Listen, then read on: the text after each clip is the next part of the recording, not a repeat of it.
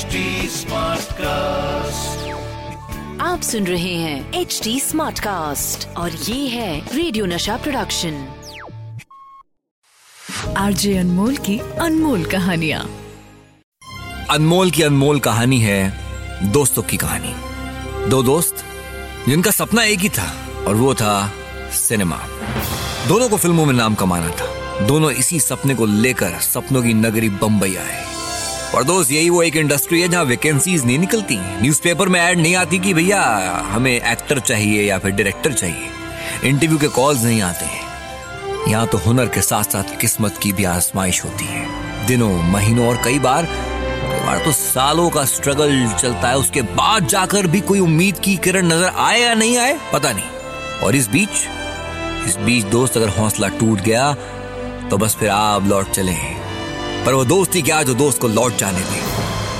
कहानी शुरू होती है तब जब एक, एक यंग लड़का फ़िल्मों में हीरो बनने के लिए पंजाब से मुंबई नगरिया चला आता है। वहीं दूसरी तरफ़ एक और लड़का है। इसके अनुमान भी कुछ ऐसे ही हैं। मुंबई नगरिया आता है। वो भी पंजाब का ही है। दोनों की जड़ें एक सपना एक और तो और। दोनों ही बस चंद ही रुपए अपनी जेब में डालकर किस्मत आजमाने आ गए हैं बंबई। दोनों में दोस्ती हो जाती है। दोनों के दोनों एक रूम शेयर करते हैं। रहना शुरू करते हैं, स्ट्रगल शुरू होता है। कौन है? एक तरफ़ मनोज कुमार और दूसरी तरफ़ धर्मेंद्र। दोनों जी तोड़ मेहनत करते हैं। फ़िल्म इंडस्ट्री में बस एक एंट्री मिल जाए। धर्मेंद्र तो खैर एक कॉन्टेस्ट के ज़रिए मुंबई नगरी आए। मनोज कुमार अपना वैसी स्ट्रगल मनोज जी, बड़े अच्छे राइटर भी। तो बस एक बार एक प्रोड्यूसर के ऑफ़िस के बाहर बैठे थे।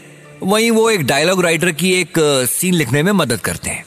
और इस तरह उन्हें घोस्ट राइटिंग यानी कि राइटर तो कोई और है जो लिखेगा, उसके साथ आप काम करेंगे, उसे मदद करेंगे, आपका नाम कहीं नहीं आएगा। लेकिन ठीक है यार, अभी नाम से पहले पेट भरना है, ग्यारह रुपए की पगार। देखिए अर्ली सिक्सटीज में ग्यारह रुपए एक गुजर बसर के लिए ठीक थे। और दूसरी तरफ़ धर्मपाजी। धर्मपाजी के हाथ कुछ नहीं आया। कॉन्टेस्ट में पार्टिसिपेट करने के लिए यहाँ पर आए एक्टिंग कॉन्टेस्ट में जीते भी, उन्हें साइन भी किया गया। लेकिन कोई फ़िल्म शुरू ही नहीं हो रही। काम शुरू हो नहीं रहा, कोई नया आदमी काम दे नहीं रहा, कोई कह रहा है हॉकी प्लेयर जैसे लग रहे हो, धर्मेंद्र का दिल टूट गया। उन्होंने कहा, यार, मैं पिंड वापस चला।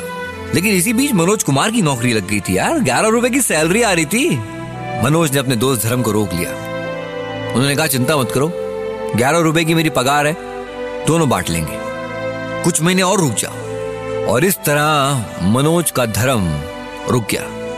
और किस्मत देखो यार, कुछ ही महीनों में वो फ़िल्में जो रुकी हुई थी, लग रहा था मिलेंगी कि नहीं, दोनों को फ़िल्में मिल गई। अगर उस दिन धर्मेंद्र को नहीं रोकते मनोज कुमार तो शायद ये इंडस्ट्री एक बहुत बड़े सुपरस्टार, हैंडसम सुपरस्टार को मिस करती। इस कहानी में दोनों का एक ही सपना था, पर अगली कहानी एक ऐसी दोस्ती की है जिसमें एक दोस्त अपने दोस्त का सपना पूरा करना चाहता है, वो खुद लुधियाना में रहता है, पर अपने दोस्त को मुंबई भेजता है। कहता है, तू वहाँ जा, मैं पैसे भेजूँगा, तू अपना सपना पूरा कर। बताओ साहब, ऐसी दोस्ती, सुन रहे हैं आप? शुरू होती है अर्ली फोर्टीज में। राजस्थान के श्री गंगानगर के सिख परिवार में एक बड़ा ही होनार लड़का जन्म लेता है। बचपन से संगीत का शौक है। गुरुद्वारे में शब्द कीर्तन गाने से शुरुआत होती है और फिर स्कूल, कॉलेज में गाना गाकर एक गज़ल सिंगर बनता है, उभरता है। पर असली मुकाम तो फ़िल्मों में नाम कमाना है तो भाई बम्बई रुख करना ज़रूरी है। और यही बात उसका एक दोस्त, हरदमन सिंह भोगल, लुधियाना में रहता है। अच्छी तरह जानता है कि अगर इसको बड़ा बनना है तो इसको बम्बई जाना होगा। सिर्फ़ गज़ल गाकर कुछ नहीं हो पाएगा। बम्बई जाना है। जाके फ़िल्मों में गाना है। और ये सिंगर कौन है? ये है जगजीत सिंह। उनके दोस्त ने उन्हें मोटिवेट किया। सपनों की नगरी मुंबई में किस्मत आजमाने के लिए भेजा। और इस कहानी में भी ऐसे ही कुछ होता है। लंबा स्ट्रगल बहुत निराशा। जेब खाली, जगजीत सिंह जब मुंबई में गुजर बसर मुश्किल हो रही थी, संघर्ष चल रहा था, कैसे टिकेंगे? तब अपने दोस्त हरदमन सिंह को याद किया। बॉम्बे तो चला आया। पर अभी तक कोई चांस नहीं मिला है। अब तो गुजर बसर भी मुश्किल हो रहा है। ओ यार तू सरदार है? इतनी जल्दी हार मान गया है? भाई ये लड़ाई सिर्फ़ आवाज़ और सास के सहारे नहीं लड़ पाऊँगा। सारे पैसे खत्म हो गए हैं। ओए कोई गल नहीं ओए पैसे मैं दे दूँगा। तू बस ना एक काम कर तू कोशिश करा वापस नहीं आना। हाँ समझ गया? और इस तरह से जगजीत सिंह के दोस्त ने उन्हें जो हिम्मत बंधाई उन्हें बंबई छोड़ने नहीं दिया। और कई महीनों तक 200 रुपए भेजते रहे और उसके आगे जो हुआ, वो दुनिया जानती है। गज़ल की दुनिया का बेताज बादशाह, जगजीत सिंह। वो जिन्होंने गजलों को आम इंसान तक पहुँचाया, उसे सिंपल बनाया। आज उनके उस प्यारे दोस्त को हम याद नहीं कर रहे, उनका शुक्रिया अदा भी कर रहे हैं। देखिए, दो कहानियाँ सुनिए। दोनों में दोस्त ने दोस्त के स्ट्रगल की रिस्पेक्ट की है, उसे बढ़ावा दिया है, उसे रोकने को कहा है कि भी तू रुक जा भी हो जाएगा, चिंता मत कर। पर ऑलरेडी स्टैब्लिश्ड कलाकार हार मान जाए और सपनों की नगरी को छोड़कर वापस शहर जाने का नाम ले तो। साल 1968 फ़िल्म थी पड़ोसन, सुनील दत्त, महमूद, सायरा बानो ओम प्रकाश और खुद किशोर कुमार। सभी इस फ़िल्म में कॉमेडी का एक नया इतिहास रच रहे थे। अच्छा और इन सब के ऊपर पंचम दा के संगीत का तड़का। मेरे सामने वाली खिड़की में एक चतुरनार। कहना है, मैं चली मैं चली। अजी साहब, पड़ोसन में मामला कुछ अलग ही बन रहा था। मगर इन सबके पीछे कड़वा सच था या फिर ये कह लीजिए कि म्यूज़िक इंडस्ट्री का बुरा वक्त? क्योंकि किशोर दा, बड़ा लंबा चल रहा था उनका स्ट्रगल यार। कि शुरुआत में सिर्फ़ अपने लिए गाया या देवानंद के लिए गाया? एस डी बर्मन वो म्यूज़िक डायरेक्टर थे जो उन्हें बढ़ावा देते थे। पर उसके अलावा इंडस्ट्री में किशोर दा नहीं। और फाइनली इस फ्रस्ट्रेशन की वजह से किशोर दा ने एक मन बना लिया था। अब हम चले खंडवा। वो नगरी जहाँ पे वो पैदा हुए, वो घर बड़ा बुलाता था उन्हें।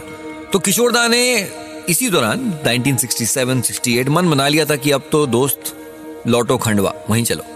पर उनके जिगरी यार और दोस्त आर डी बर्मन ने उन्हें रोक लिया। उन्होंने कहा, रुक जाओ, मुझे कुछ होता हुआ दिख रहा है, मुझे लग रहा है कुछ समा बंधेगा।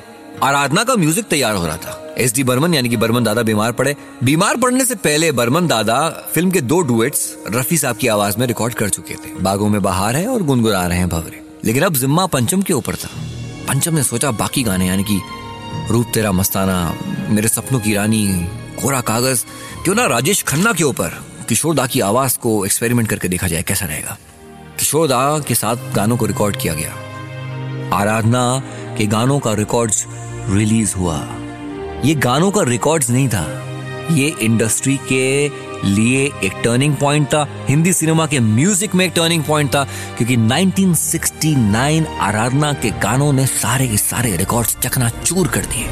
किशोरदा की आवाज़ में रूप तेरा मस्ताना, इस गाने के लिए फ़िल्म फेयर अवार्ड मिला। इसके बाद तो बस फिर क्या? किशोरदा ने मुड़कर पीछे नहीं देखा। खंडवा तो बड़ा दूर रह गया। खंडवा, किशोरदा को फिर से काफ़ी बार याद आया। उनके दिल के बहुत पास रहा, लेकिन खंडवा तो वो नहीं लौट पाए साहब